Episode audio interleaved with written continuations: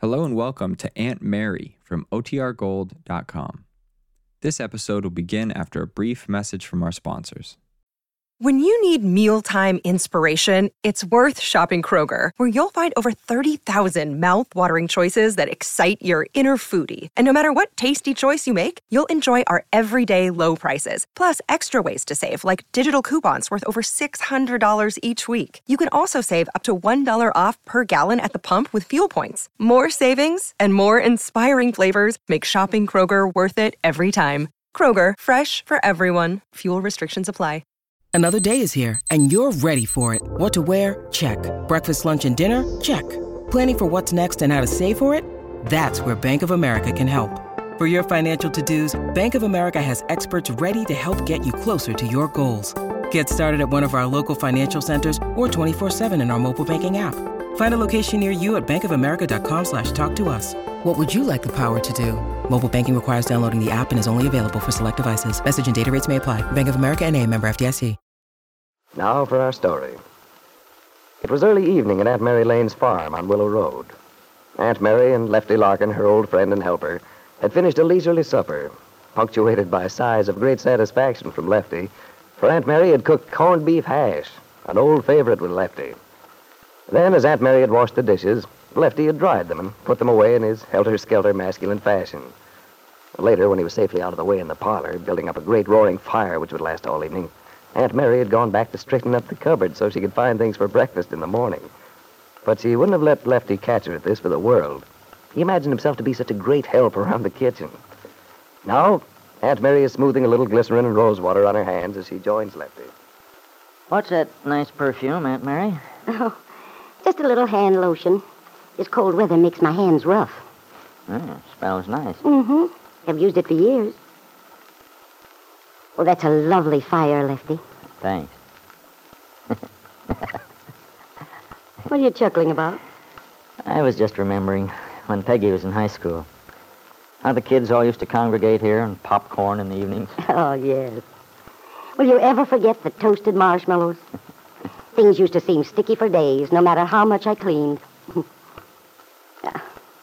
Those were happy times. Yes, they were. Well, there goes the 7.15, right on time. Guess I better wind my watch. How's that watch of yours running, Lefty? Perfect. Gosh, I don't know what I'd do without this old timepiece. It's almost as much a part of me as my two hands. I'll never forget the Christmas Peggy gave it to you. Neither will I. It completely floored me. Let's see, um, that was in. Well, I guess she was 13. Poor kid. She must have saved her allowance for months and months. Yes. When the youngsters used to stop in for milkshakes and things after school, Peggy would just go in and sit with them so she could save the money. Ye gods, I I didn't know that, Aunt Mary. You shouldn't have let her. Oh, it didn't hurt her, Lefty. In fact, it was good for her. She was bound and determined to give you a watch. And I thought it would be good for her to make that little sacrifice. It made her gift mean that much more. Well, it's my most treasured possession, that's for sure. Peggy coming home early tonight? Hmm, I, I don't really know. She called this afternoon late and said she was having dinner with Nicholas. Was she in a cheerful mood? Why, yes, I think so. Why do you ask? Oh, I don't know. Everything seems sort of haywire lately.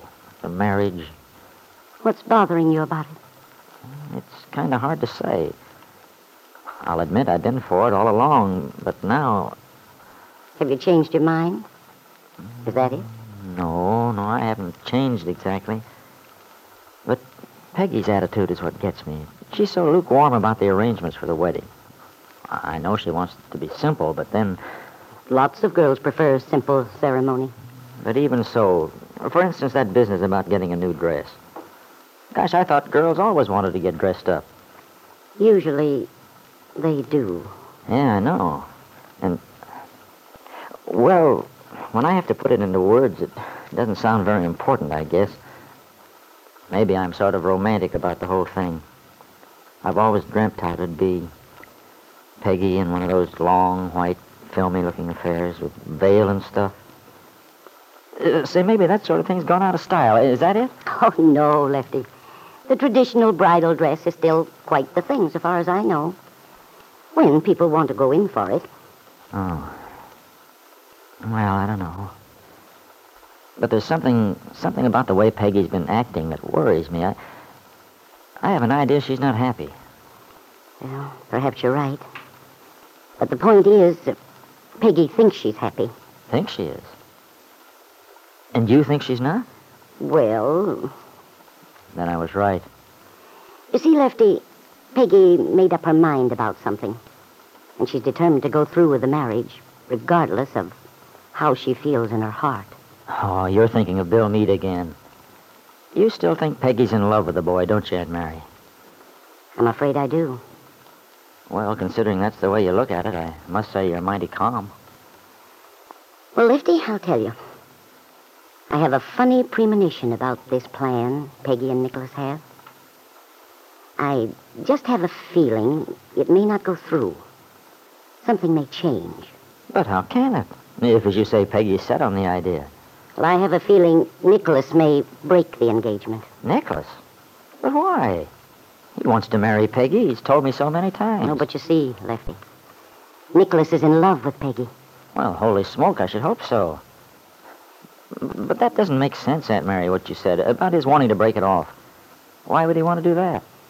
He might want to if he thought Peggy was in love with Bill. But she isn't. I'm pretty sure, Lefty, that Nicholas Dorn believes she is.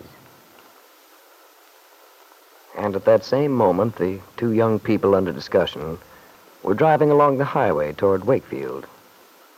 They had had a very pleasant dinner, and afterward had danced a few times to the music of the cafe's jukebox.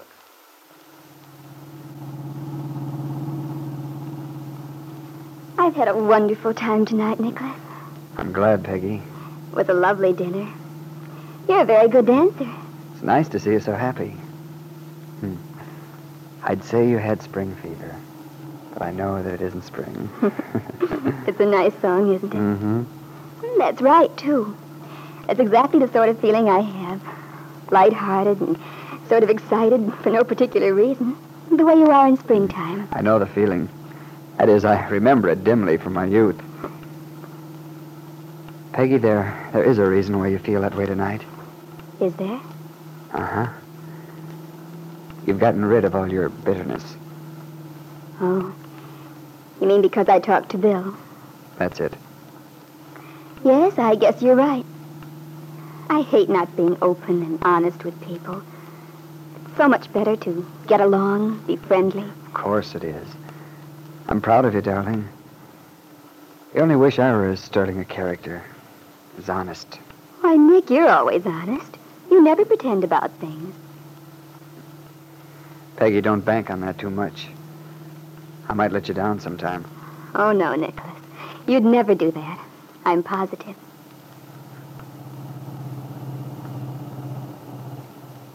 Nicholas, Yes, darling? before we started out this evening, when we were at the hotel, you said you had something to tell me. I've felt all evening that there was something on your mind. Why don't you say what it is and get it over with? Well, I, I should. Especially since this seems to be the day for putting cards on the table. Of course you should, Nick. After all, when we're married, we don't want to have secrets from each other. We might as well begin right here and now, telling each other exactly what we think. When we're married. Oh, Peggy, Peggy. Nicholas, what? Well, Peggy, the thing is, I've been thinking it over, and, well, Nicholas, I've never seen you act like this. Oh, for heaven's sake, say it. I think we should postpone the wedding. Postpone it. Yes, darling. You see, after all, we've, we've kept it pretty quiet. You've only told a few people, and it wouldn't hurt to delay it a little while, would it? No, I suppose not.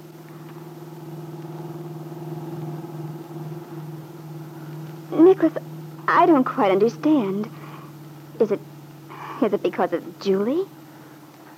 No, no, darling, it's certainly not. Then why? Because of you, Peggy. Oh. Well, of course, Nicholas, if, if you changed your mind. if you don't want to marry me. Don't say that, Peggy. Don't even think it. You see, darling, it's because I. I want to. too much.